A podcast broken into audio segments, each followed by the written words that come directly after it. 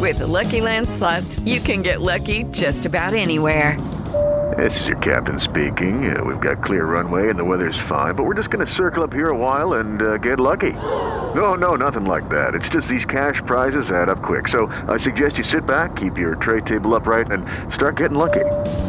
Play for free at LuckyLandSlots.com. Are you feeling lucky? No purchase necessary. Void where prohibited by law. 18 plus terms and conditions apply. See website for details.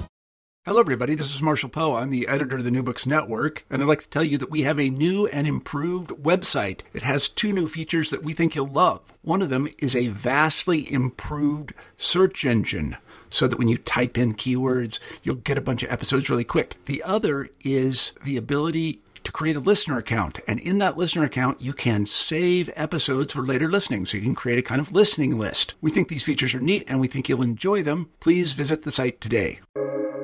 Welcome to the New Books Network. Welcome to New Books in Anthropology, a podcast channel on the New Books Network. I'm Irene Pramod, a host on this channel, and today I'll be in conversation with Professor Maria José de Abreu, author of the riveting new book, The Charismatic Gymnasium Breath, Media, and Religious Revivalism, which was published by Duke University Press earlier this year in February 2021. Maria José de Abreu is Assistant Professor of Anthropology at Columbia University. She received her PhD in anthropology from the University of Amsterdam in 2009.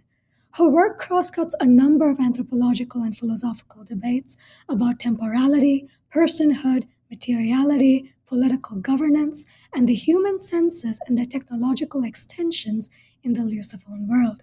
Her prolific work can be found in a number of journals, including Current Anthropology, Critical Inquiry, Anthropological Theory, Social Text, and Current Anthropology. Maria Jose, it's, it's wonderful to have you here on the New Books Network, and I'm excited to um, to get to speak with you about your book today. Um, Thank so before- you. Thank you for this invitation. I'm excited too, to uh, for the, and looking forward for this conversation. Mm-hmm, absolutely. So before we delve into your book and all the richness of the conceptual and empirical material that it brings out, I wonder if we could first get to know you a little more. Um, so, would you mind telling us just a few words about your personal background and what led you to become an anthropologist working on religion and politics in contemporary Brazil? Okay, so um, you know, paths that lead one to to a place uh, are, as we know, never linear. But uh, let's see. Uh, as a child, my my mother immigrated to Brazil. I, w- I must have been like five. Uh, she immigrated to Realengo, a suburban town not far from Rio de Janeiro. She was joining her two brothers who migrated clandestinely to Brazil during the 1960s, uh, escaping the stricken uh, poverty endured under the Salazar years in Portugal. And this was particularly so in the rural parts of the country where my mother's family came from. And my mother took on several jobs in Rio de Janeiro, but for a number of reasons, she was unable to adapt and so she decided to move back to Portugal after a year. But something broke in her that year, and so dispirited she was that uh, as a single mother, she received advice to have me enter a foster home run by nuns. And so I ended up staying there eight years. And I have no doubt that this experience um, as a young child uh, would influence my interest in the in the topic of religion and politics. And as I later became a student of anthropology, uh, I thought, you know, Brazil uh, was my, how to say, my great bio otherwise. You know, like after all, had my mother not come to Portugal, Brazil would, would have been my home and perhaps my citizenship. And so at the same time, Brazil would be more like a diagonal form to engage with the topic of, of religion. and its political ramifications uh, to a colonial setting uh, within the Lusophone world. So I think this, you know, very early on experience really shaped the kind of path I would later, you know, uh, choose uh, to take. Right, right. No, and, and I suppose a related question, um, a very related question would be how you came to write this particular book that we'll be discussing today, The Charismatic Gymnasium, and how its central ideas um, about materiality, about movement, media, bodily infrastructures, how these, um, both the empirical and conceptual sort of um, framework of the book, how that came to develop over time, particularly, I think, over the many years that um, this book has kind of been developing um, and being researched and written up. Right. So, yeah, it has been a long journey um, with many twists and turns. Um, so, let's see. So, when I first went to Sao Paulo um, in 2000, so 2000, like many other researchers who were interested in studying Christianity and colonialism, you know, I wanted to study liberation theology. So those were like the cool ones to study. And so my project was to study how progressive Catholics worked with uh, artists and activists in producing and distributing videos that would help various subaltern groups like uh, Movimento Sem Terra, the MST, or the Peasant Landless Movement, or indigenous groups and Afro communities in using video technology as a form of organization and, and uh, pedagogy in claiming for basic rights such as land, housing, water, and so on. And so when I started my PhD at University of Amsterdam, I went to these, uh, uh, you know, when, when I during that visit to Sao Paulo in 2000, I went to this main headquarters where this video uh, for this video association, which was uh, called Associação uh, Video Popular, uh, located in the center of uh, Sao Paulo city. But when I and when I got to this association, I I met this extraordinary woman, uh, an activist who maintained the archive on a voluntary basis, and you know we spoke like for two hours. It's, uh, it's long conversation, and I remember that the place was immersed in this deep melancholy and so, in our conversation, she conveyed to me how the video movement was uh, that I was wanting to research was practically dead. How it had its heydays in the 80s and 90s. Uh, but more or less since the 1990s, it had little to no activity. People had moved on to other things. Uh, TV it's like TV had killed the, the video star, you know. So at some point, I I asked her, so what is it, the thing people go for nowadays? And to my great surprise, she said, nowadays people go for the aerobics of Jesus. And I said, I beg your pardon? So she then pointed me on the map where I should go if I were to witness these uh, Catholic masses cum aerobics as this new phenomena in town.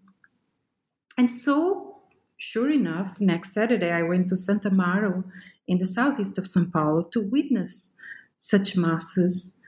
And I, I was absolutely startled. It was a large, uh, large, large industrial hangar with open doors, open gates, uh, thousands of people singing and dancing in sync in a mass choreography, a very energetic priest on stage with a whistle rather than, you know, like a crucifix uh, around his neck. Like if you were more like a coach in a gym really, and not a priest wearing sneakers and telling people to feel their pulses, their hearts. And last but not least, throwing buckets of water from the stage to refresh the the, the sweaty commune uh, with the supposedly blessed water. And this priest was uh, Padre Marcelo Rossi, a former bodybuilder turned Catholic priest uh, who was really blasting the old uh, Catholic establishment in the country. Also on stage, there were TV cameras, especially TV Globo, which is traditionally Brazil's most important media network. Um, but also uh, uh, famous celebrities from Brazil's popular culture, among which Xuxa, you know, any Brazilian will know what who Xuxa is, a sex symbol slash children's godmother TV host, as well as other stars like Roberto Carlos, also a very well known singer of, of romantic songs, uh, who had become a devoted Catholic.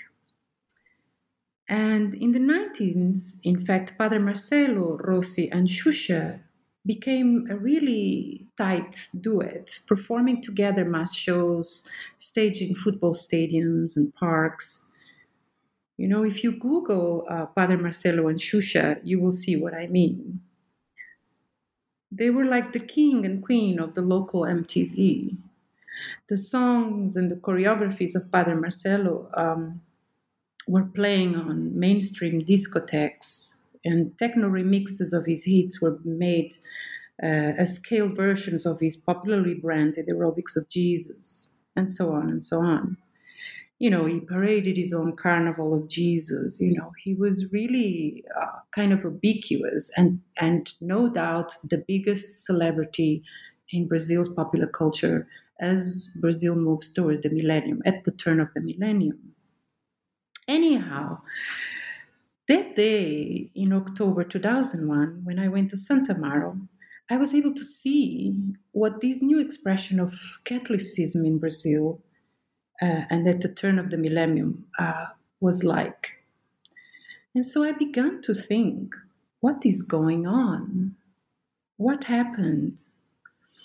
One was familiar with religions uh, that adopted a more theatrical and emotive approach but not really in the Catholic Church, not at least in its modern expression. Of course, you know, popular Catholicism also has very much this emotional uh, element, but not in its modern expressions, and certainly not, you know, in the kind of progressive Catholicism that you would see in Brazil and other parts of Latin America, um, tightened as it was, you know, to social political agendas, to the reality of the oppressed, to the metaphysics of meaning, the power of language to signify and, and bring social transformation. But inside the Santuario Rosario Bizantino, which is how the place, this, this hangar where the aerobics of Jesus was happening, a whole new reality was unfolding under very different parameters and logics, which, like you identify in your question, involved a very different articulation between materiality, motion, media technologies, and the body. So the aerobics of Jesus uh, entailed a whole new uh, respiratory program that literally wanted to work out, you know, it wanted to work out the corpus ecclesia. It wanted to work out the articulations of the church. And the idea that its corpus ecclesia, its body, had become too, uh, you know, too stagnant, too rigid. And Padre Marcelo, you know, Padre Marcelo would even say, talk of the Catholic Church uh, as obese and so, with such proposition and orientations, Brazil's Catholic Church was at that point in time turned as if turning its entire edifice upside down, you know, moving away from what had been a kind of traditional earthbound theology you know that had perhaps its you know its maximum expression in liberation theology which was a very earthbound you know even in its logics of the promised land its dedication to the peasant landlands movement but also on a metaphysical level its its fixations on ideology on referential meaning. So very much in this kind of earthbound logics into an airbound theology through the charismatic movement. So it's very interesting how, in a way, the, the disputes within Catholicism in Brazil could be actually rendered through, you know, f- the elements of, of, of like a, a, a, a tension between earth and air. And, and it's very interesting to think like how this influences a certain episteme, right? Between, on the one hand, earthbound logics, and on the other hand, airbound logics. And so, to study the implications of this major shift from earthbound theology to airbound theology was, in essence, the stimulus behind what would become the charismatic gymnasium. Oh, that is absolutely fascinating, and you've already touched on so many of the um, of the themes that we'll be getting into in more detail. And um, now that you've already started with some of this historical overview, I wonder if we could get into it a bit more because you start your book. Um, and so, if I had to um, so, in the book itself, you focus on Brazil's Catholic charismatic renewal, as you mentioned, and it's this movement, as you say, that's within Brazilian Catholicism that has its roots in the Guerra Santa, or the Holy War of 1995, and that's that's your starting point in some ways of the book. And you remind us throughout the book in many junctures that these Catholic charismatics today they tread this medial but shifty terrain between mainstream evangelicalism and Catholicism. And there is what you've what you've called, um, and I think this comes up first in the introduction, where you call it a theology of compromise that emerges as Catholic charismatics. They draw consciously on Byzantine strains of Orthodox Eastern Christianity to reformulate and remold their theologies in ways that are still institutionally legible within Catholicism, and it's not rupturing the institutional itself, which uh, I, I found just fascinating. And um, there are also, as you note, distinct temporal movements between ancient Byzantine, Catholic, and more recent Pentecostal charismatic histories and traditions that are both within, that are endemic, sort of within Brazil at the turn of the millennium, but also without Brazil, outside of it. And in light of these elastic temporalities that you describe your interlocutors as, dis- as embodying and stretching across time space, could you tell us uh, in a, perhaps a bit more detail how the Guerra Santa of 1995, how that set the Catholic charismatics in motion, and why oscillating between these distinct temporalities of the Byzantine Catholic and Pentecostal slash charismatic um, temporalities and their theological ge- genealogies, why oscillating across these different temporalities, really, why it matters to Catholic charismatics in the neoliberal present and at the turn of the millennium? Great question, really, and exactly right. Um, I guess the essential the idea here is how what seemed like a limit actually was worked into a potential. So what let's see what do I mean by that? This idea is at once complex and simple. So this, you know, this turning of limits into a potential is at once complex and simple. Complex because of all the political and religious forces that were shaping the field at that particular time and space in the mid 90s. And yet, simple in that precisely because of all the complexity, the higher the necessity was to conjure a flexible theology capable of absorbing and reducing reducing such complexity into some universalistic mode. You know, it's, it's Orthodox, Orthodox Catholicism, Catholicism as a whole, like Catholos means holos, right? But Orthodox Catholicism in particular feels best energized by complexity. And so the charismatic movement, the charismatic renewal movement, saw that clearly. And when young, energetic, good looking, and lover of sports Padre Marcelo appears in the horizon, uh, around that time of Guerra Santa in 1995, the call for a flexible theology had found its gymnasiarch, right? In the physical as well as metaphysical senses. And the aerobics of Jesus is the actual actualization of that call. And off he went. Now let us look closer to this context of Guerra Santa, which, with which the book starts. The mid 1990s were ripe for, for a change. Like the military dictatorship was now in the past, it had ended in 85 uh, at least apparently. I mean, as we see now with Bolsonaro, elements from the military years were merely dormant. They were put on hold into some kind of a subterranean vault awaiting its return.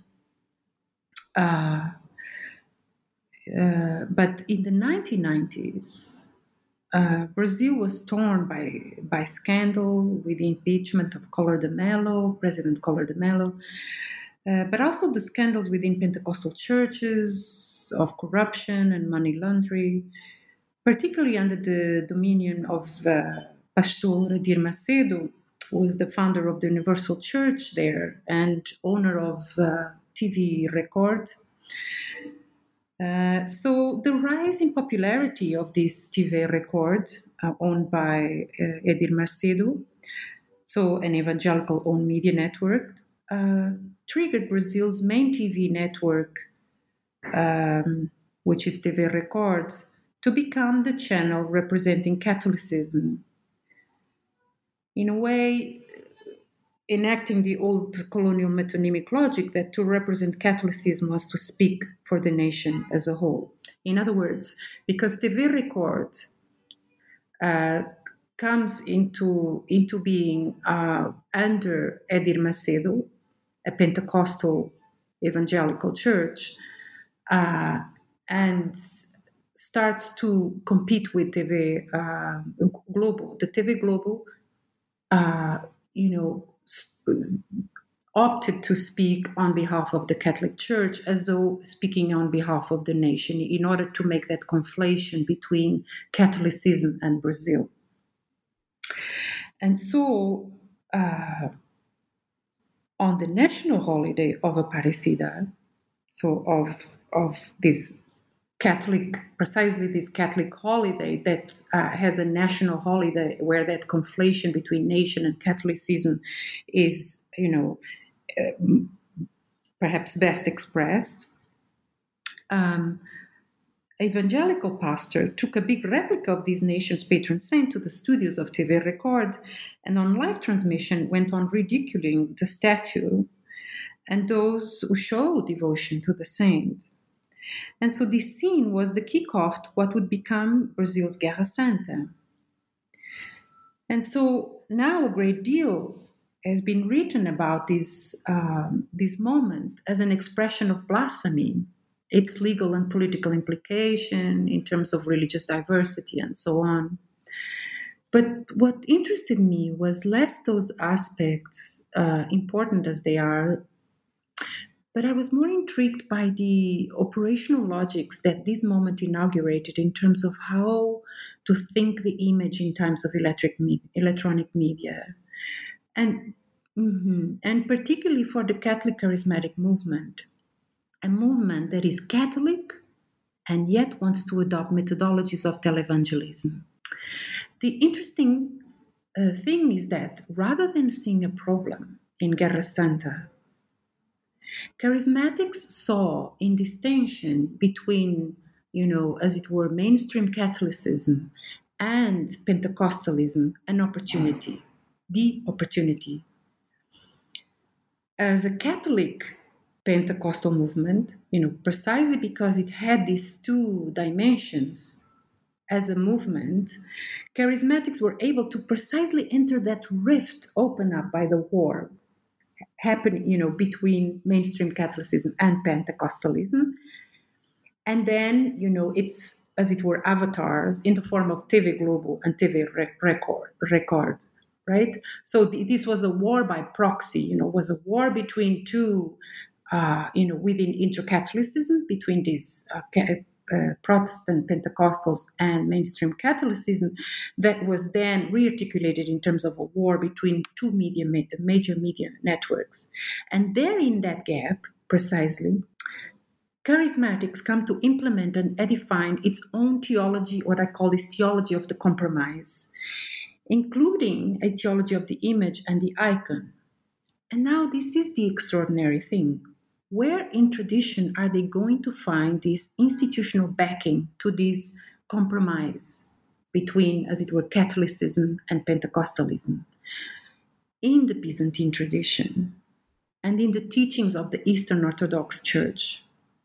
So the, that rift, in a way, that cut or wound that it's there in, in itself opens a theological grounds, right, for um, the, the, the, the, you know, the reflourishing of a much older tradition, you know, that goes back, you know, at least to uh, the 8th and the ninth century, uh, which is the Byzantine uh, tradition, and the elasticity that it's also there, the temporal elasticity, like you, you, you mentioned. It's an extraordinary operation. It's indeed a stretch, an elastic wonder that it's happening. And as you might know, the Byzantine is itself the expression of a rift between, between iconophiles, the image lovers, and the iconoclasts, the image uh, destroyers in the 8th and 9th century. In 9th century. You know, a, an argument that uh, uh, author Marie-José Mondzain makes wonderfully in her book, uh, 2000, published in 2005, which is the, the origins of the Byzantine imaginary where she says that the Byzantine uh, gives face to precisely that compromise between the icon destroyers and the icon lovers. As she, you know, as she argues in that book, Byzantine icons are present, but always through some kind of withdrawal, right? It's an operation that theologically is known as kenosis, right? That then charismatics um, would see as compatible. This is the extraordinary thing. They would see as compatible that kenosis with the very uh, operations of uh, of television making in its coming of the passing of images, right? Where each image in the passing of image is this, this tension between appearing and disappearing, right? Cut by cut. And so what you have here is this um, interesting tie, tying of kenosis and kinesis uh, that converges nicely on TV in this moment that the charismatic renewal is, uh, you know, about to re- appear uh, in, in, Brazil in a more uh, uh, public form.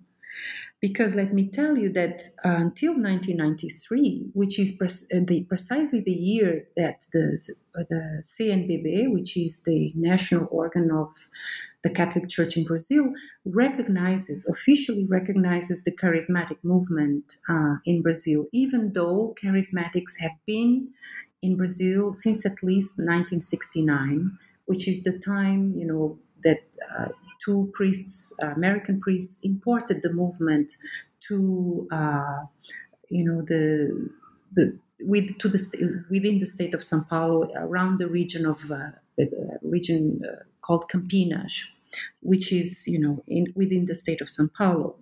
But so only in 1993.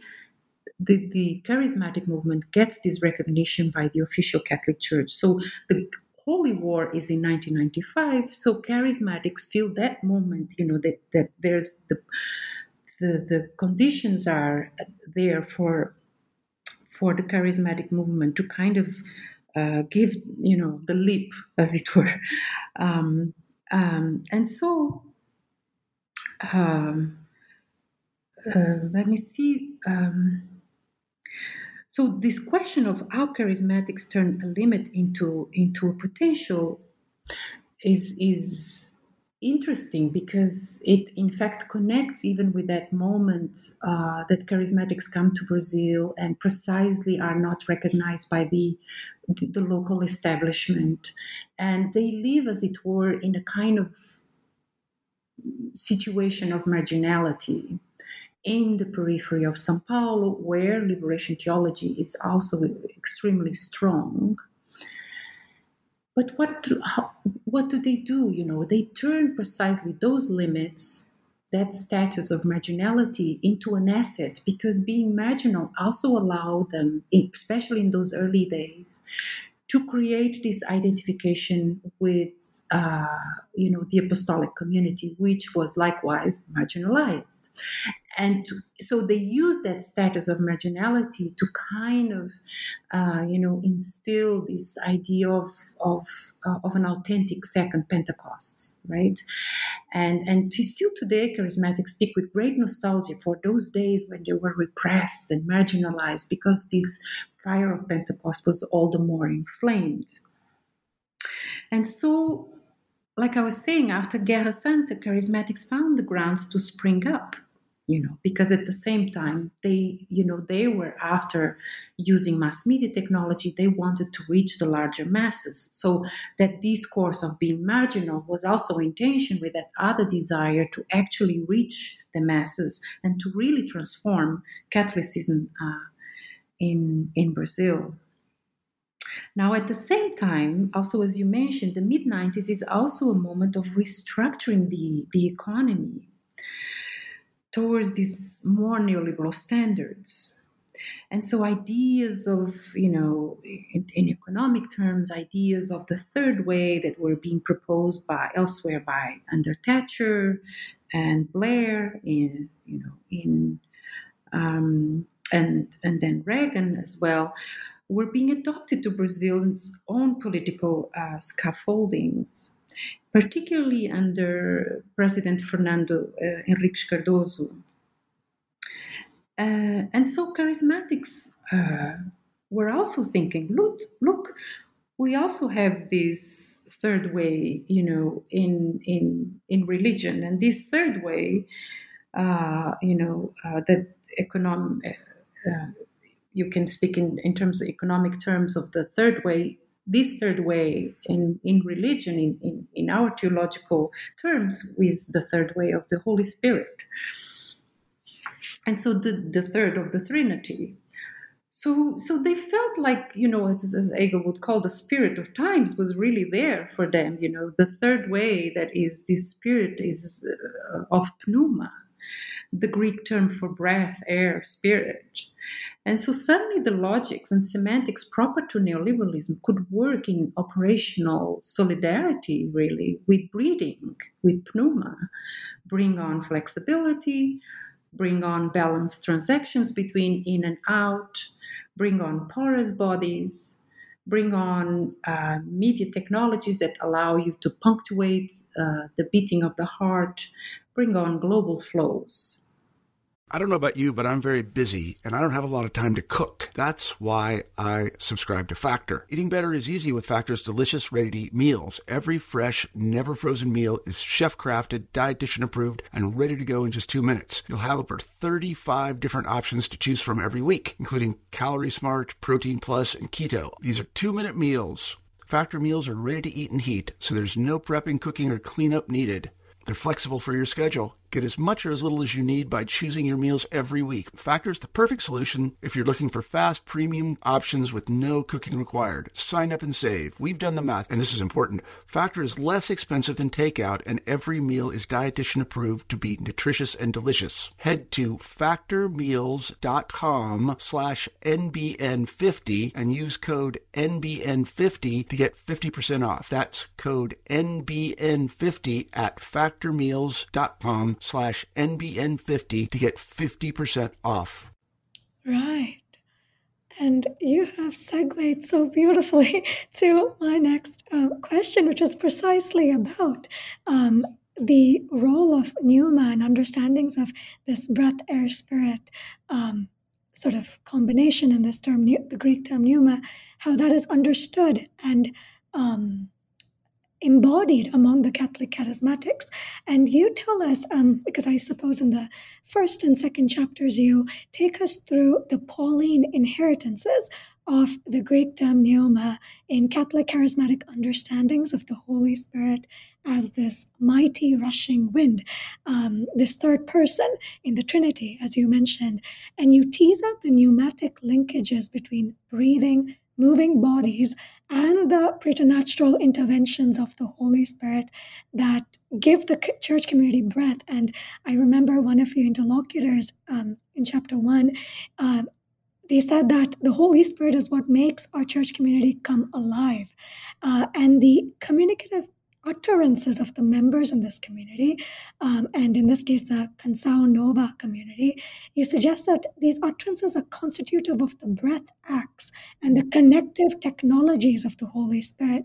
And you tell us that this leads us to a view of the community as communication itself. It's not a community that communicates, but simply communicates, but it's communication itself.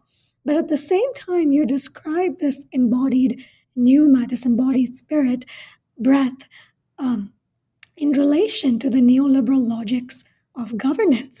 Because just as the Holy Spirit moves and blows wherever it will, so too does the neoliberal market and those entangled in it, given the heavy uncertainties about the future.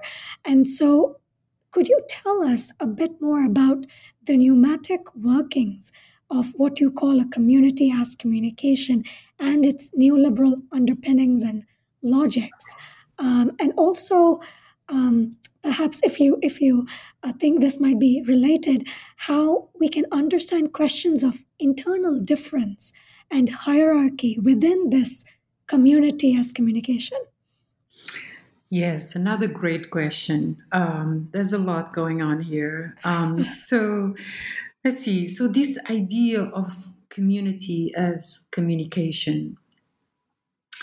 Um, so, this question points us to, uh, like you mentioned, the central role of pneuma in, um, in traversing domains between bodies, media, space, and objects, such that you can never say uh, which one comes before the other.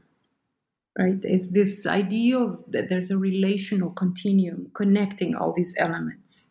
That is to say, in so much that pneuma, as breath, air, spirit, circulates between those domains, each and every aspect is ideally co implicated in the other.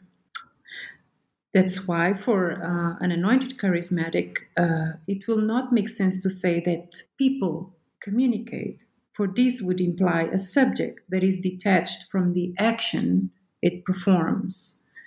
Rather, the subject is uh, its act in the sense that to act on something is always also being acted upon. So you see, it's like all these elements are implicated uh, in each other. And so it's never subjects just doing certain actions, you know, a subject that is in space. No, it's the subject that becomes spatialized, right? And the space that becomes subjectified, as it were. Hence, uh, the insistence in the case of Canção Nova on these apostolic foundations of the media community, as I described in the chapter one of the book. Uh, the legend according to which, uh, when uh, in 1978, uh, the founder of Canção Nova, Padre Jonas Abib, asked prophetically who, you know, to a group of people who were gathered to listen to his sermons he asked who would be willing to leave everything behind and uh, follow uh, him to fulfill a call in his heart and lungs. and exactly 12 people rose up to the occasion for quote unquote, they were filled with this, with pneuma, with the spirit.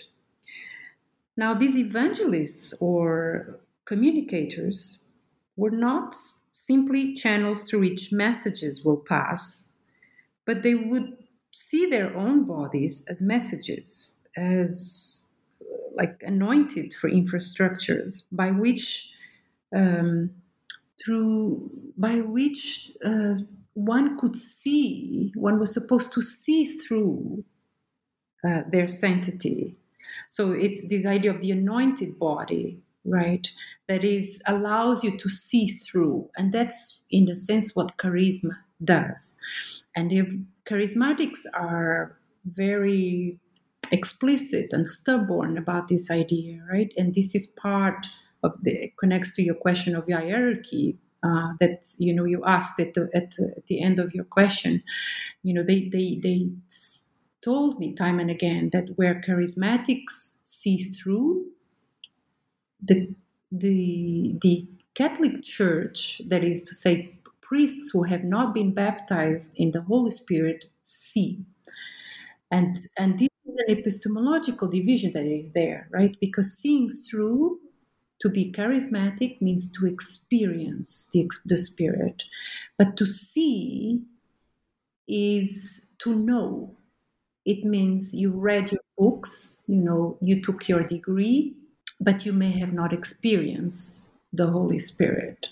So you will see, that is to say, you who studied, who's a priest, who read your theological books, you will you might see things, but you yourself uh, will not uh, be uh, seen through, right? You will not be anointed, you will not be charismatic. So it's very you know the tensions that were there is like charismatic lay people who have been baptized in the holy spirit holy spirit were telling uh, priests you know look you, you you may know all these things. You may be a priest but you have not been uh, baptized in the holy spirit right? So there were strong tensions there.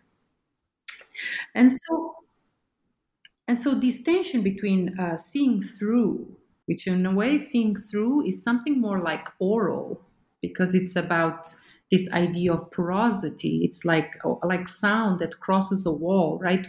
Seeing does not cross walls, but but sound does. So seeing through is actually something more audio than than visual, in fact.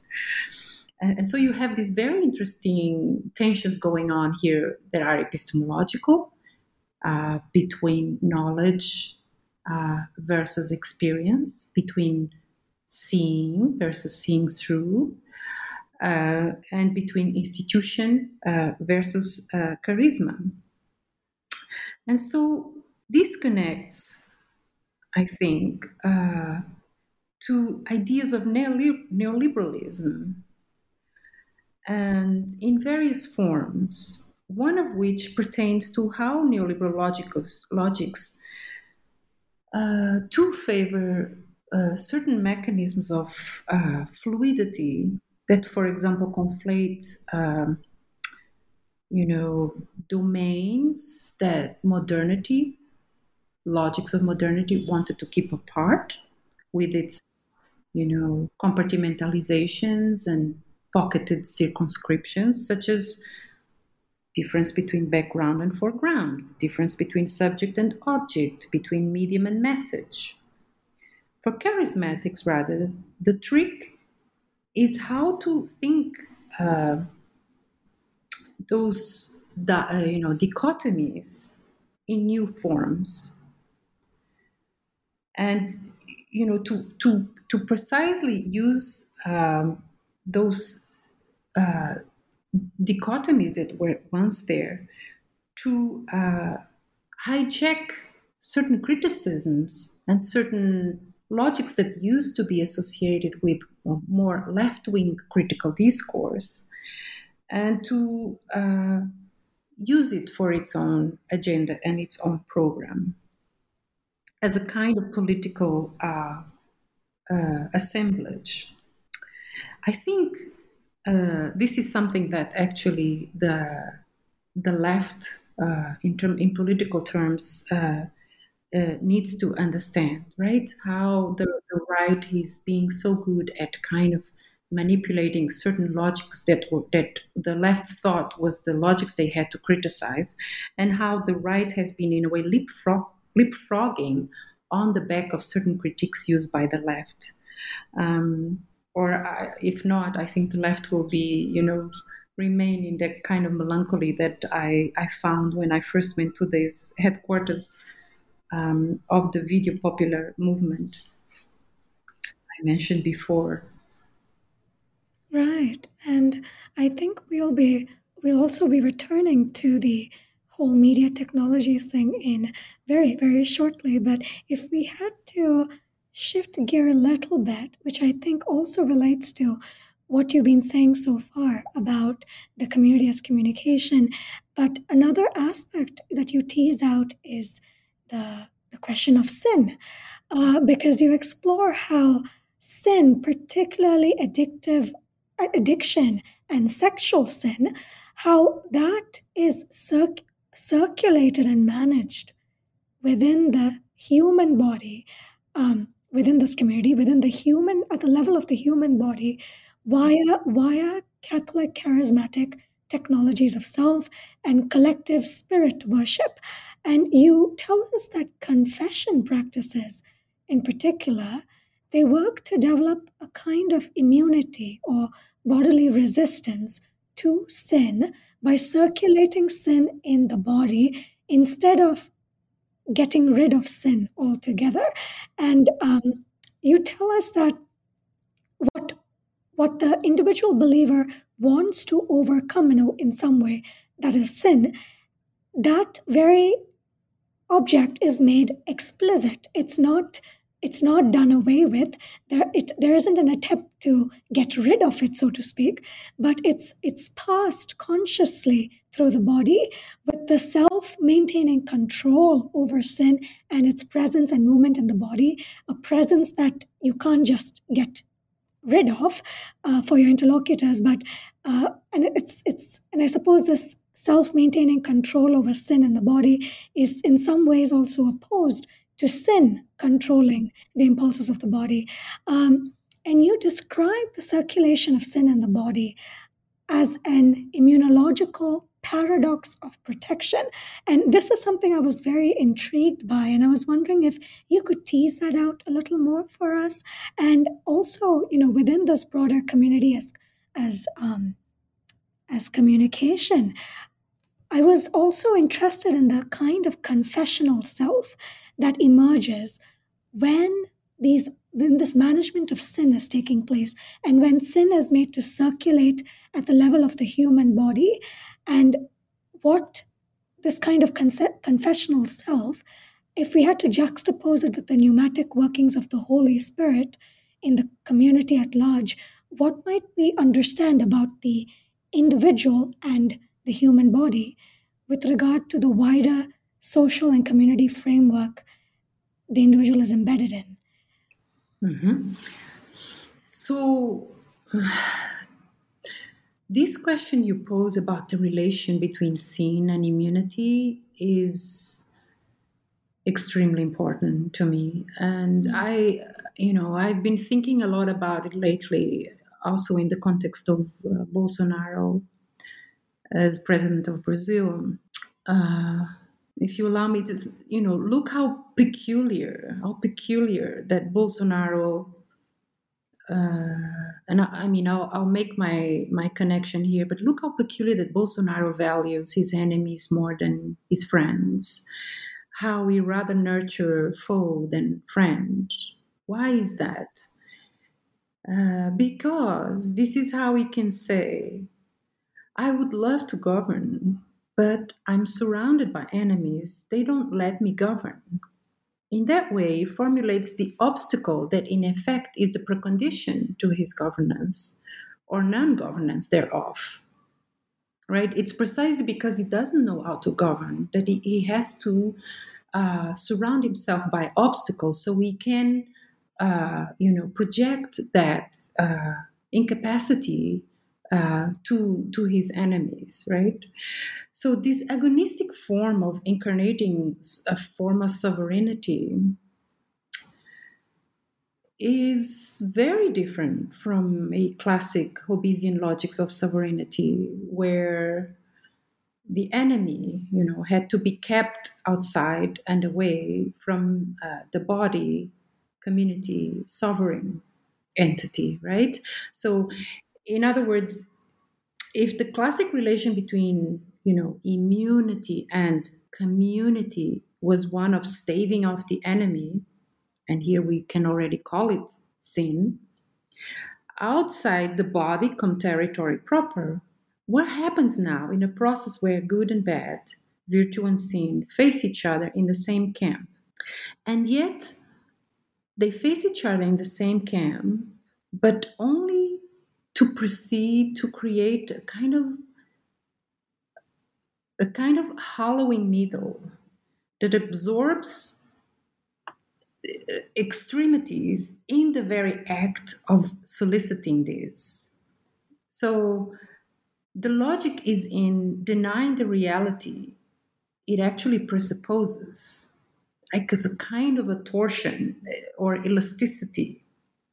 So torsion. So the operation is more like uh, you know twisting camps and into a torsion, like bringing extremes into a, a relation of, of, a certain torsion uh, rather than actually a logic of mutual exclusion.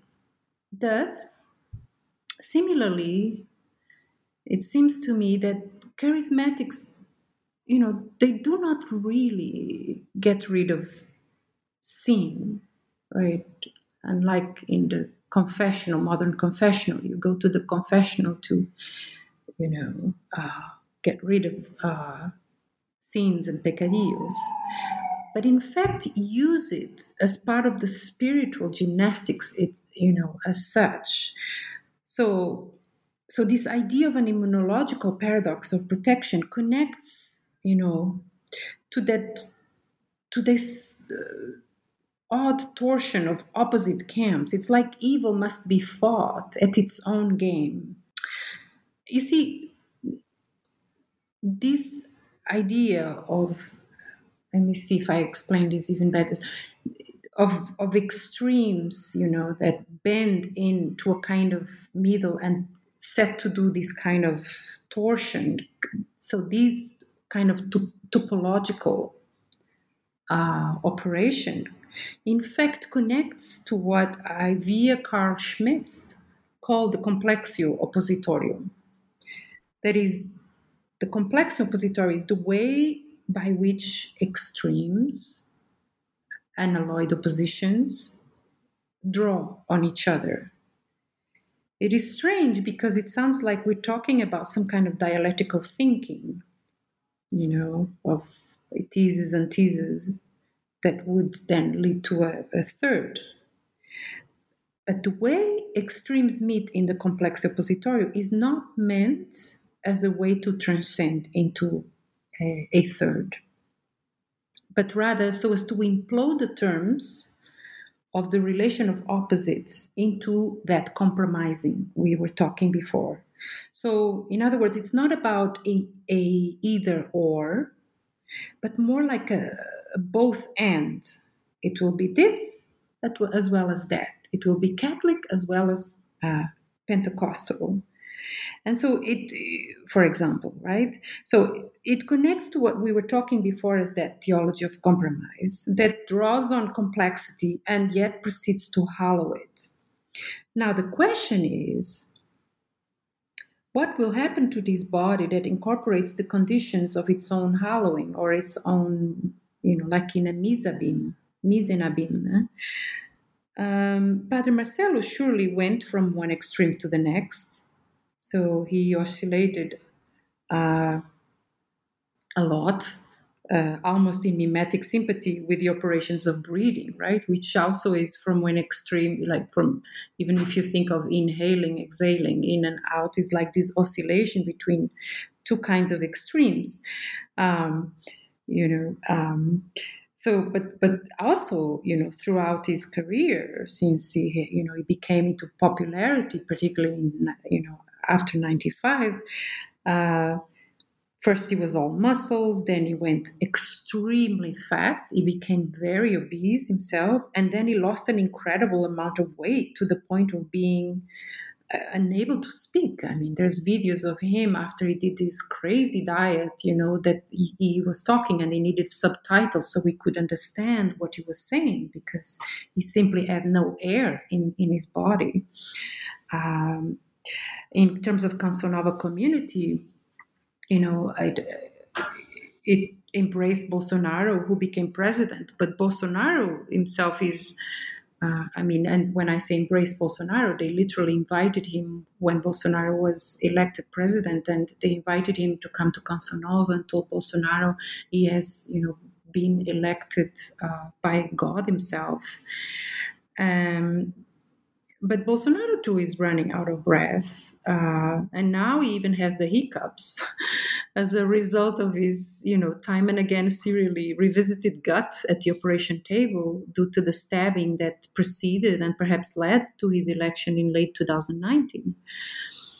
And so the hiccups, even I, I want to write about these hiccups of the of the sovereign. You know, the sovereign with hiccups, in a way, is this latest manifestation of a fissured body and perhaps uh, most dramatic expression of what I call this immunological paradox of protection when it comes to think sovereignty. Um, elsewhere, I actually describe this as part of connecting uh, sovereignty, the sovereign, and the idea of, of this uh, decision. Uh, through which classic political theology defines sovereignty, right? The sovereign is he who decides on the state of exception uh, not as decision, but actually as incision. So a series of rhythmic cuts, uh, typical of an organism uh, that embodies the conditions uh, of, of its own destruction. Uh, so it's it's basically this uh, idea of you know a strange form of of immunity that is very, you know, very much um, in touch and willing to uh, be in a kind of contag- uh, contact with the very conditions that will um, threaten it, you know. And in the case of Bolsonaro, uh, perhaps even lead to its own extinction. Hence, some people you know, are now talking of the Bolsonaro as as a kind of suicidal state, to use the expression by Paul Virilio, right? That gradually is kind of uh, building his own um, his own grave.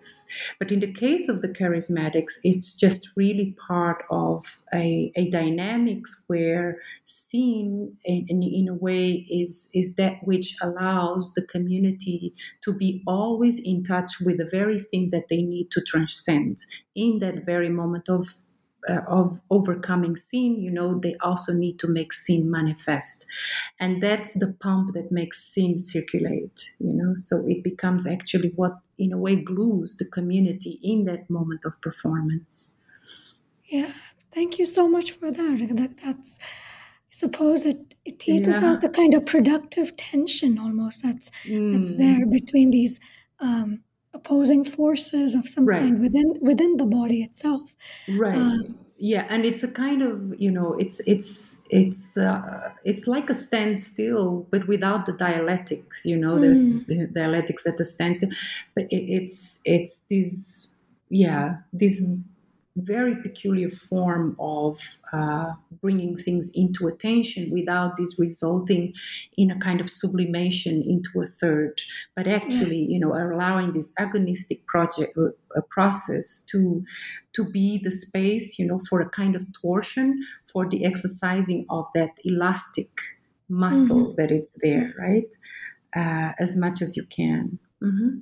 Absolutely. And if we had to revisit the question of sovereignty that you brought up um, a few minutes ago, um, I, I wonder if we can do that within the context of um, one very intriguing and evocative chapter um, somewhere in the middle of your book about the ceremonial Holy Eucharist uh, and its media and its media televisation in the Canção Nova community.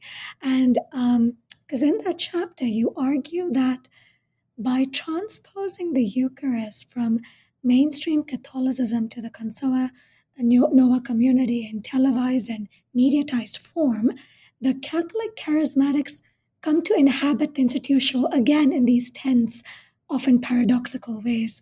Um, because new fields of sacral presence now emerge between the TV screen itself, the camera, and the live Eucharist as viewers participate in its televised form. And there is also a kind of reconfiguration of the divine presence and what divine what the divine really means uh, within this mediatized space. And so I was wondering if you could also um, tell us about how the media technologies involved in televising the Eucharist, how that crosscuts with the making of sacred power, sovereignty, and presence, and how these media technologies manipulate the lines between what is mundane and what is sacred in the community. Ah, really, another fabulous question. So, the question of the Holy Eucharist, it was was a you know was and is a fraught one among Catholic charismatics. Uh, particularly because traditionally. Uh, as you may know so much about the, the mystery of the Eucharist in Catholic service, uh, has to do with uh, involving the community in this mystery of presence. You know, we were talking before about me uh, being in this nunnery, and you know, I can tell you that back in my childhood, um, in when I was in this uh, nunnery in Oporto, uh, I had I had a year so we we had to work a lot do a lot of tasks there. And i had a year that i was work working by the main gate. Uh, i was a kind of a guardian of the whole place. And it happened that whoever had that job also helped the the nun responsible um, uh, uh, so also helped the nun uh, that was uh, responsible for the gate. Her, her name was uh, Sister Quiteria. To make the, the, the wafers, uh, the wafers the priest would then consecrate for the Mass. And I was absolutely thrilled that I was involved in the making of of the body of Christ. Especially, I was I would later witness it in church communion as this miracle of transubstantiation and so on. And I was able to collect those wafers with some uh, defect into a small plastic bag and, and, and the leftovers, you know, left in this pressing iron mold uh, owned by the nuns there. And and then went on distributing it secretively among among the other girls, you know, often it, with exchange of favors and so on. And so I was very popular at this year, you know, and you you know you were told by the nuns that you ought not to chew the body of, of, of Christ no teeth involved and instead you had to bring it to the dome of your mouth and let it melt there and so on. But on those non-consecrated bits uh, i was able to collect we could chew. And so you can imagine the the libidinal catechesis going on there to say the least. But you know, in charismatics at Canção Nova, uh, I could see that they wanted to use mass media, but without sacrificing that, you know, intense sensorial experience, you know, that is invested in the Holy, Holy Eucharist. And so, what did they do? They thought of a form of montage, of staging the display of the Eucharist into a kind of visual chewing.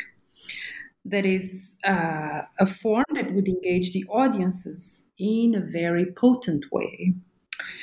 You know, and of course, what was at stake here was, you know, uh, this idea of real presence. How can you combine and make com- make compatible this idea of real presence through the TV screen, right, via this technological medium? So what they did was they, they zoomed in the TV cameras uh, you know, like looking at the monstrance containing uh, the host so as to technically cover the entire space of the wafer. And what, what one would see on TV screen was therefore this profuse whiteness, right? But lest people think it's it's a photo, you know, because the camera would basically stay there. On the right upper side of the TV screen, one would read the words live, right? So it was this white screen there for a whole hour and it had simply these words live so people knew that it was not a photograph but a film. In other words that it was live a live transmission right? This was um, very important. And so they would let this whitened live screen stay there for the whole hour during which people would contemplate and receive prophetic charismatic visions and so it was like an eventful non event, right? It was lively, but nothing was really apparently happening on the screen.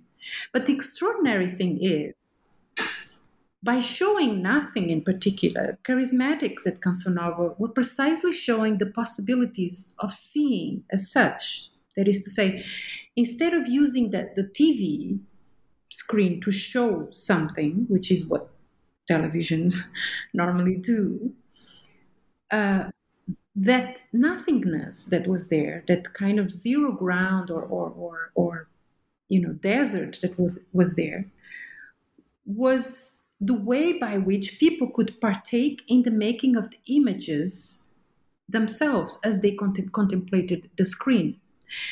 In other words, from, from mere spectators of, of TV, of what is given by TV, viewers themselves became the image producers. And so not only they were experiencing, therefore, some form of uh, real uh, presence in the form of these, you know, the form they were being affected the, through the visions and prophecies and cures they receive as a form of, of you know, incarnated real presence, but also real time right? Because of the this idea that what was happening was on on a, a live broadcast, you know, fulfilling the fantasy of liveliness and directness. And so what you have here is this uh, extraordinary converging between Eucharist and TV logics into one and the same mystery. Now, you know, I I never come to explicitly deal with this politics of whiteness. Not here, not in later, you know, in other chapters such as chapter six, where I write about these white monoblock chairs. And yet, whiteness is the color in ways that expose the white origins of this movement, imported in the late 1960s, as I said, from the US very much in contrast with uh, Black Pentecostalism, which someone like uh, Ashon Crawley uh, documents in his book Black Pentecostal Breath. And so let me just say also for your last points, how the sacred and the mundane intermingle. It's interesting that for, uh, for charismatics, um, much like uh, in the tradition of the Byzantine, there was never an incompatibility between those, between the sacred and the mundane.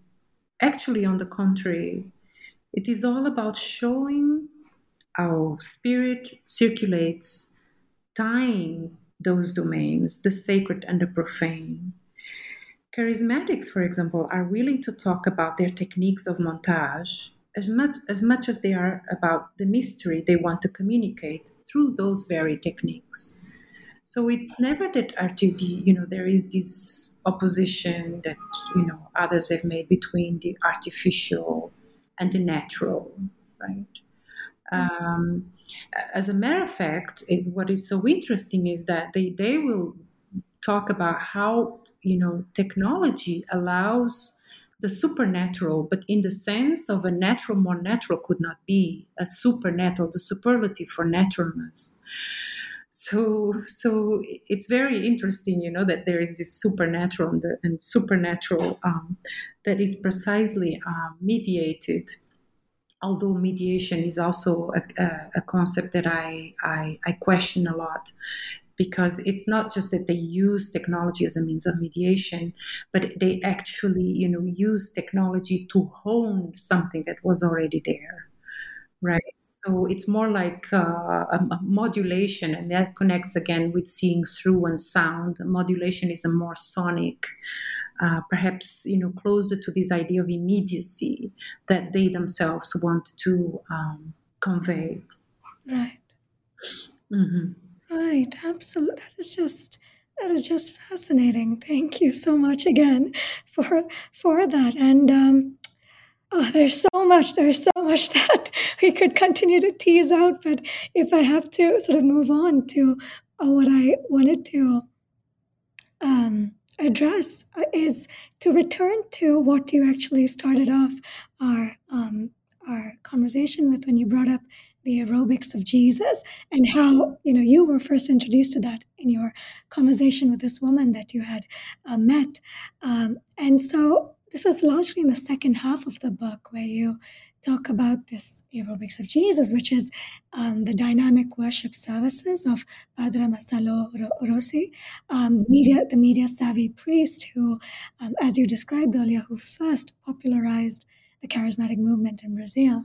And um, so in this, in the in a couple of chapters in the second half of your book, you talk about how both in the human body form as the corporeal temple of the Holy Spirit and the concrete infrastructure of the Catholic sanctuary itself, Catholic charismatics, you tell us, are invested in building up and being built up as spiritual bodybuilders and as aerobicists. And in song and prayer, the rhythmic modulation, again, as you've to return to what you know we've been discussing all this while, this rhythmic modulation of breathing and the repetition of inhaling and exhaling, of moving between the inside and the outside, how all these processes of seemingly of seeming opposites, how they work together in community projects of building up. Um, and in this Catholic sanctuary that you described, Mãe de Deus, that draws on the Byzantine icon of the Theotokos, the Mother of God, you explore the semiotics of Byzantine iconography among the Catholic charismatics. And again, um, this goes back to uh, what you had brought up a few questions ago. And you tell us that, like the building up of the aerobic body, the Catholic sanctuary too is built up as a body for the icon and that and you tell us that the icon of the theotokos or the mother of god it's not simply circumscribed within the space of the sanctuary but instead the icon of the virgin mary it's incarnated as a kind of space occupying physical being to quote uh, to quote a line from your from your book uh, which bridges charismatic aerobics and Byzantine metaphysics in the built environment of the Catholic sanctuary. And so I was wondering if you could, um, if we had to return to this aerobics of Jesus question that we started with, how this aerobics of Jesus, how it helps us understand questions of the territoriality of, of, of icons and charismatic reconfigurations of space and time, and how the building up of the Catholic sanctuary, how this straddles this, these temporal worlds of Pentecostal charismatic religion and Byzantine orthodoxy and this these space-time dynamics. What do you really make of all of it with regards to the icon? Wow. So again, uh, your question uh, could take us in in different directions, really. Um, so I see the idea of bodybuilding uh, as a building up or of a building construction that is itself like a body. In this case and you know theotokos a marian kind of body right? So here i am you know playing with this idea of body and build body building and body and building right? And again that you know that core implication we were talking about before that it's not just bodies in a building right? But the body building right? So this this um and and again you know uh, here i you know i i can i have to recognize this uh, influence um, uh, and inspiration from the work of Marie-José Mondzain, which has been enormously helpful to conceptualize uh, this idea of, of the icon as the administration of, of territory, right? As this oikonomia, right, that she talks about um, in such a powerful way. Uh, so, in terms of spatiality, indeed, Mondzain uh, makes this important distinction, which I think is relevant to, to your question, which is the distinction between um, what she calls perigraphe and graphe. Uh, when she's talking about the Byzantine icon, of which uh, Theotokos or you know the Lady of Contact uh, are examples the Byzantine icon, uh, Mondzain will say, um, is a perigraphe. Uh, uh, I'm sorry, the Byzantine icon, uh, Mondzain would say, is a graphe without perigraphe. It is a, a, an inscription without circumscription, right? So in a sense that what she's saying is that the territory of the icon is uh, universal. The, in a sense, what's happening at uh, the Theotokos sanctuary uh, that Padre Marcelo uh, built, it, it's as if he's saying that the, the icon is not in the territory, the icon is the territory right? There's no logics of containment there. Uh, it's not a logic of containment, it's a logic of contiguity, absolute contiguity between uh, space and the realities, the experiences that are taking, in, you know, place. But again, taking place implies containment, so that are placing, you know, that are there, happening, the very happenhood, you know, body builds, right? right? Like as if it were alive, right? Um, so it's as if the space is absolutely responsive to the realities uh, unfolding there.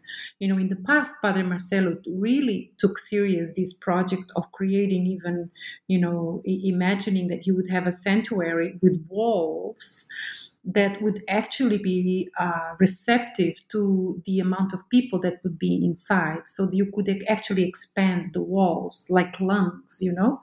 And it's no wonder that charismatics, you know, have traditionally uh, performed in tents as for as kind of pneumatic architecture, not the least because of the connections between tents also and St. Paul, who was a tent maker, in opposition to Peter, right, who's the rock, right? So again, you can see here what we talked before about these tensions within the Catholic Church itself, you know, uh, on on that in turn can be articulated in terms of a tension between possessionality and, and movement, right?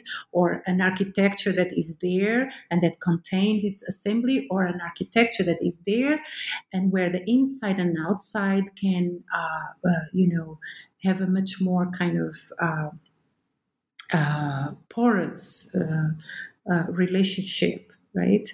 Um, and so, and so the, the that idea of the, the, the and that in a way uh, space does not circumscribe.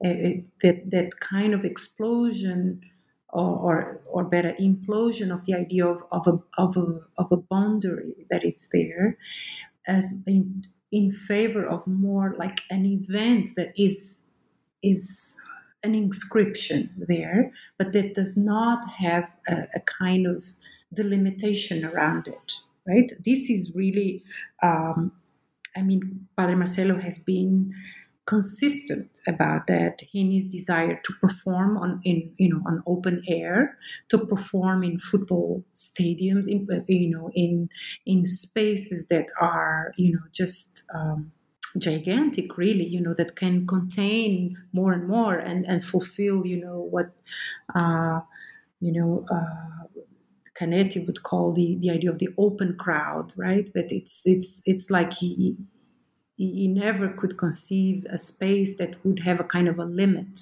of people. But it's this idea of this open-endedness in space um, that he, you know, he was very insistent about. And so graphe, right?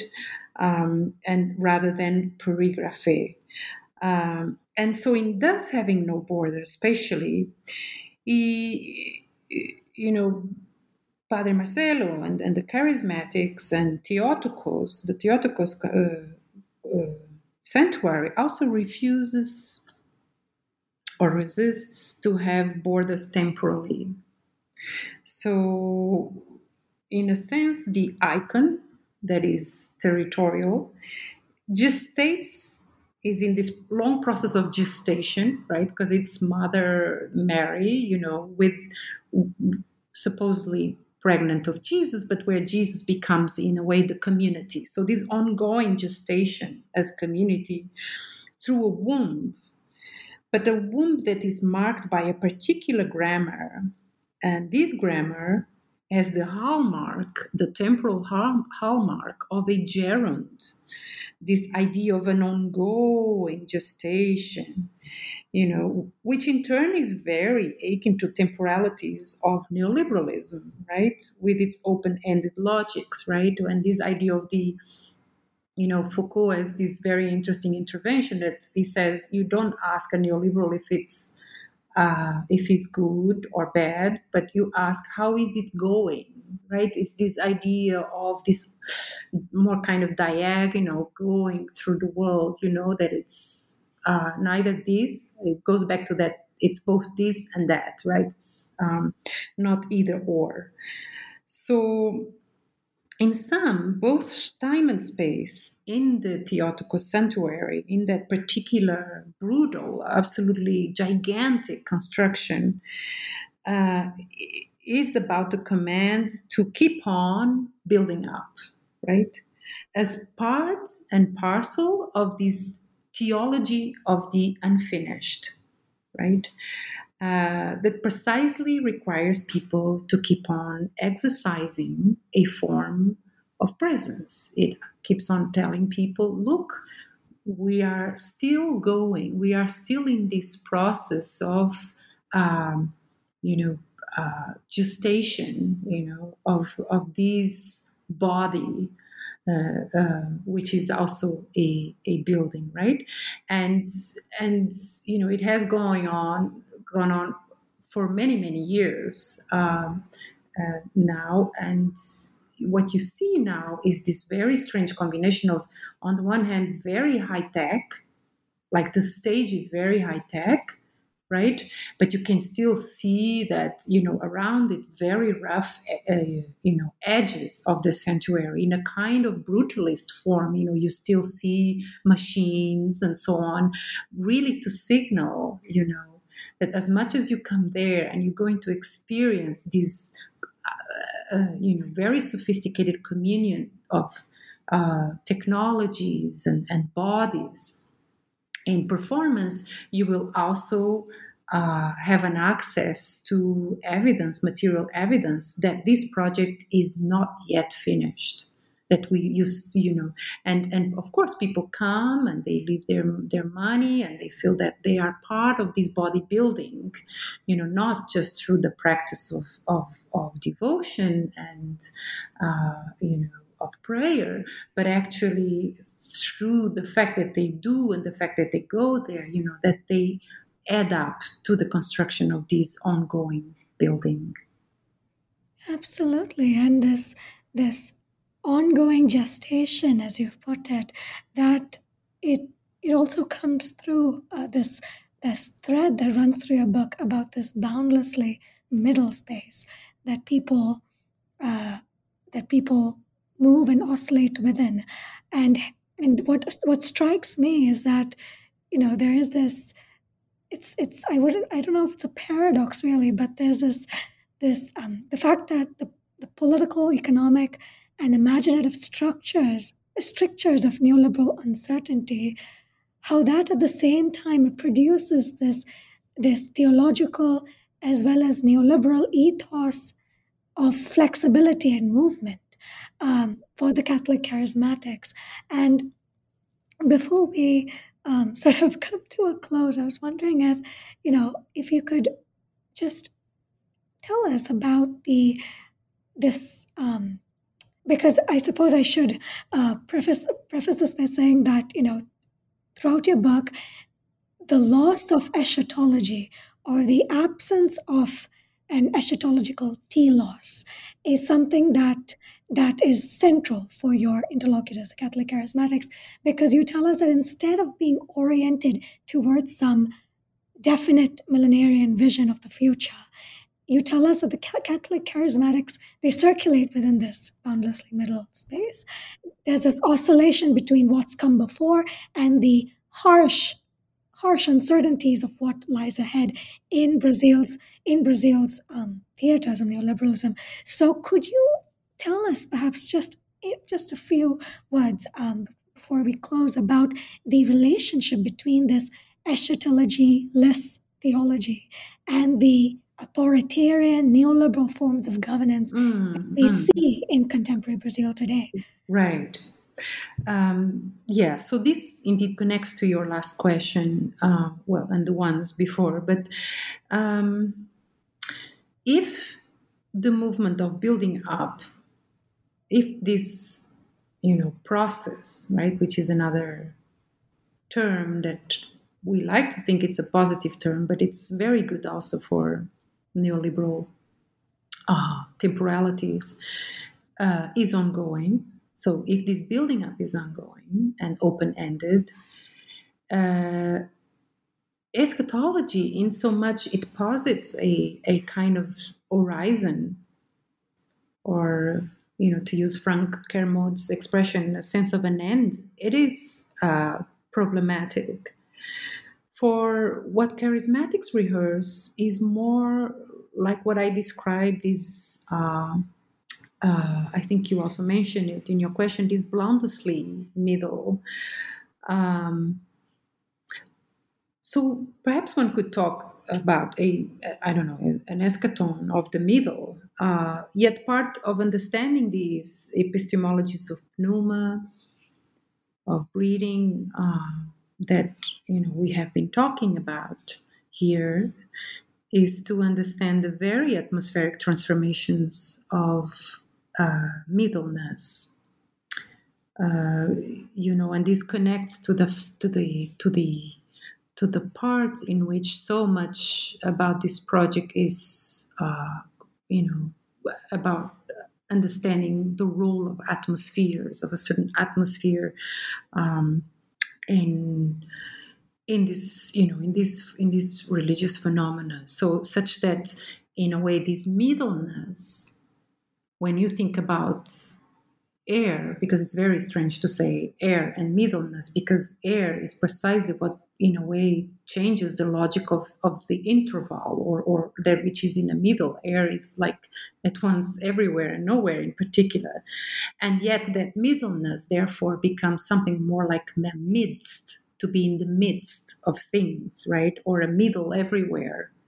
Hence did you you know the the potentials of, of of of air you know it's it's precisely in the ways and breathing you know precisely in the ways that it ties the universal and the particular in a very uh, you know powerful way thus at the same time charismatics inhabit this uh, midst or this particular middle uh, there is not just a space in between, but is something else.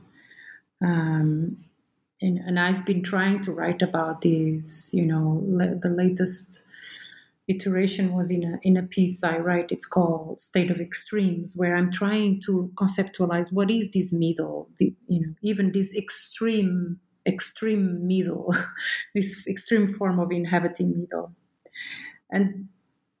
Uh, because precisely they, the charismatics in a way inhabit this midst in a, in such an extreme form uh, that you know it it it sounds like this odd ox, you know oxymoronic uh, form of thinking middle and extreme right you would think extreme is that it it's relates to uh, you know the kind of uh, that which is opposed to a middle but I'm saying that there is this intensity of the middle as such. So, again, some kind of gymnastics involved here and torsion uh, of. Um, now, what's relevant, I think, is how this structure is uh, similar to the mechanics of power that someone like Bolsonaro and his supporters adopt. I think, I mean, and I'm not the only one. It is uh, many others are uh, expressing this in excellent ways, and Bolsonaro and his team do not really have a a telos, which is why you know, as we mentioned before, I mentioned before, he needs his enemies to interrupt and block his way, to hiccup his path. He doesn't want to go anywhere, particularly because he wouldn't know where to go. He simply wants to move right? And to be very intense in that process of wanting to go but being stopped, right? You know, elsewhere I, I describe these um, untoward logics, you know, untoward in the sense of non-toward, uh, non teleological as a kind of moonwalking, right? This this movement of like it looks like it's going uh, gives the illusion of, of going forward, but it's actually going back. Uh, and this is, you know, this is the these moves in a way define, you know, uh, the kind of sovereign attitude of you know someone who is you know inhabiting this middleness in in a very intensive form right? Which connects powerfully with the, with what Benjamin wrote about the the the Baroque, in fact. And so you see a Bolsonaro that buffets like a flag in the wind between contrasts. Is at once this neoliberal and authoritarian. He's at once a military and a clown. At once rigid, right, in his uh, toxic masculinity, and yet spineless, right? He is in a sense victim of his own aporias which is why towards the end of the book i finish with kafka's cossack dance as the one who will be buried by the frenetic moves of his members of his own uh, you know dance the, the, the, movement of the legs you know the, the, the movement of the extremities. You know Baudrillard as as this interesting phrase that you know he starts it's this book i forget the title now i think something you know title on, on the question of evil um, well at least it has evil in the title. Um, i'm sorry i forget the full title but he writes you know like um, uh, an epigraph. He writes uh, in the beginning of the book better live at the extremes than die at the extremities. Perhaps Bolsonaro living the extreme will involve dying through the extremities, you know, like uh, the way he uses constantly his his hand and his fingers, you know, to put to to make this symbol of the gun and so on. Uh, but we will have to see, um, you know, uh, and very soon, you know, as elections come, what will happen um, to Bolsonaro and all that is there now. Mm-hmm. Yeah, absolutely. Oh, thank you so much, uh, Maria Jose, for such such a rich, um, first of all, for writing such a beautiful book that really can um, one can talk about it and discuss it to no end. Um, but before we before we wrap oh. up today, always comes back uh, to you. It's like your own. no, no, it's it's so rich. Uh, but before we wrap up today's interview, just one final question. So, what do you hope scholars working on charismatic religion will take from your book? And also, are there any sort of related or non related projects that you're working on as sort of second or third projects? Uh, let's see. You know, that's really for people to say. Mm, but I guess, I guess two things. The first relates to, you know, to this, to the need to study groups that you know we do not necessarily sympathize with. There is still a conviction within the social sciences in anthropology that one ought to study groups that one feels militant about. Uh, but i think that it's because of a certain old assumption that we anthropologists are bringing something to the field whereas in fact it's the opposite we are taking extracting knowledge from the field you know, like I said, I too was going to study a movement that would provide me with the sense that I was on the right side of politics, you know, but a certain moral comfort in identity politics. But today I see how problematic that is, and perhaps even condescending.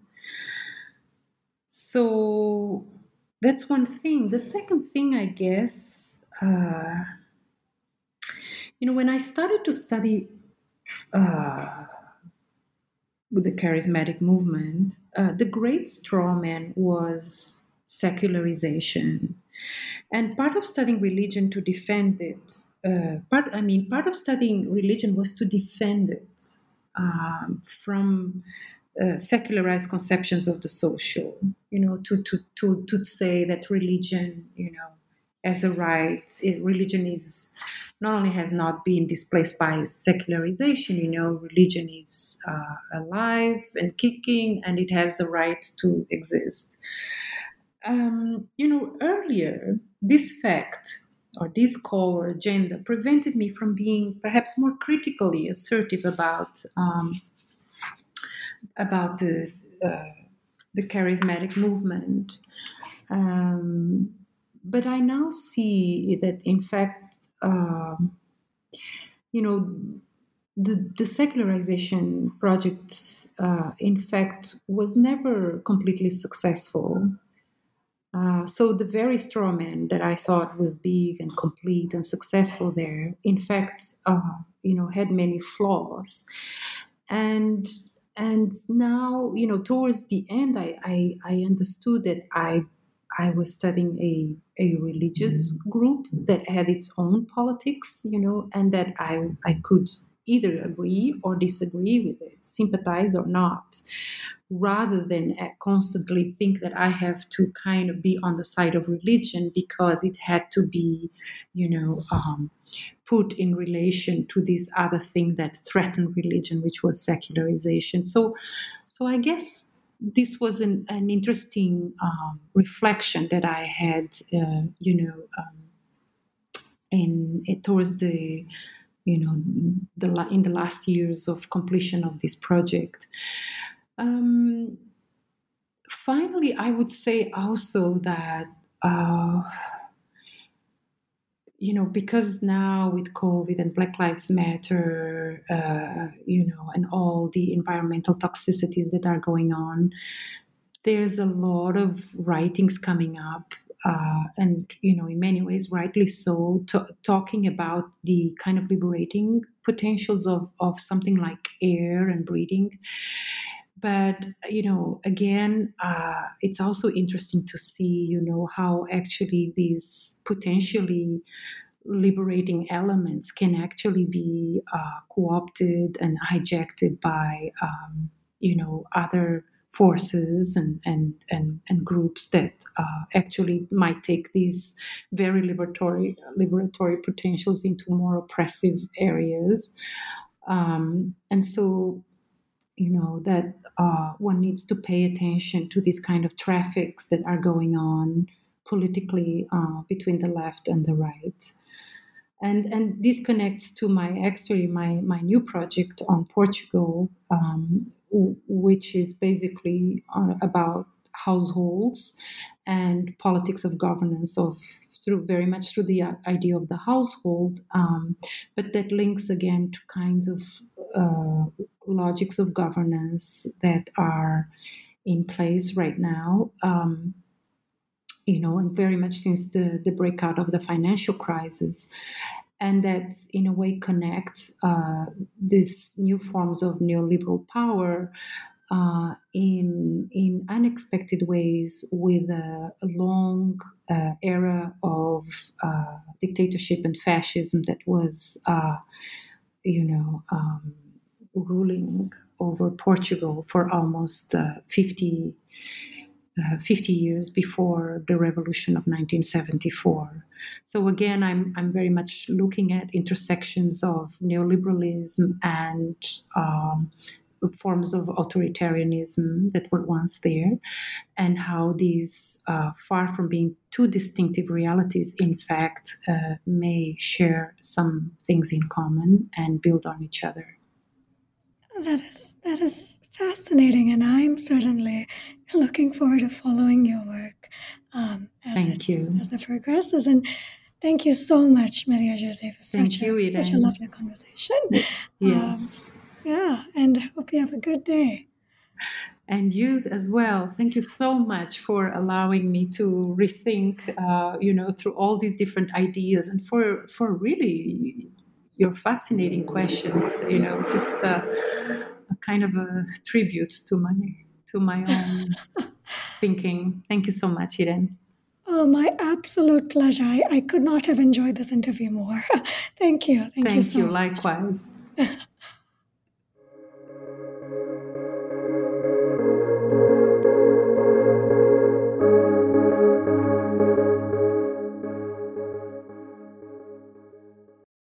Lucky Land slots, you can get lucky just about anywhere. Dearly beloved, we are gathered here today to. Has anyone seen the bride and groom? Sorry, sorry, we're here. We were getting lucky in the limo and we lost track of time. No, Lucky Land Casino, with cash prizes that add up quicker than a guest registry. In that case, I pronounce you lucky. Play for free at LuckyLandSlots.com. Daily bonuses are waiting. No purchase necessary. Void where prohibited by law. 18 plus. Terms and conditions apply. See website for details.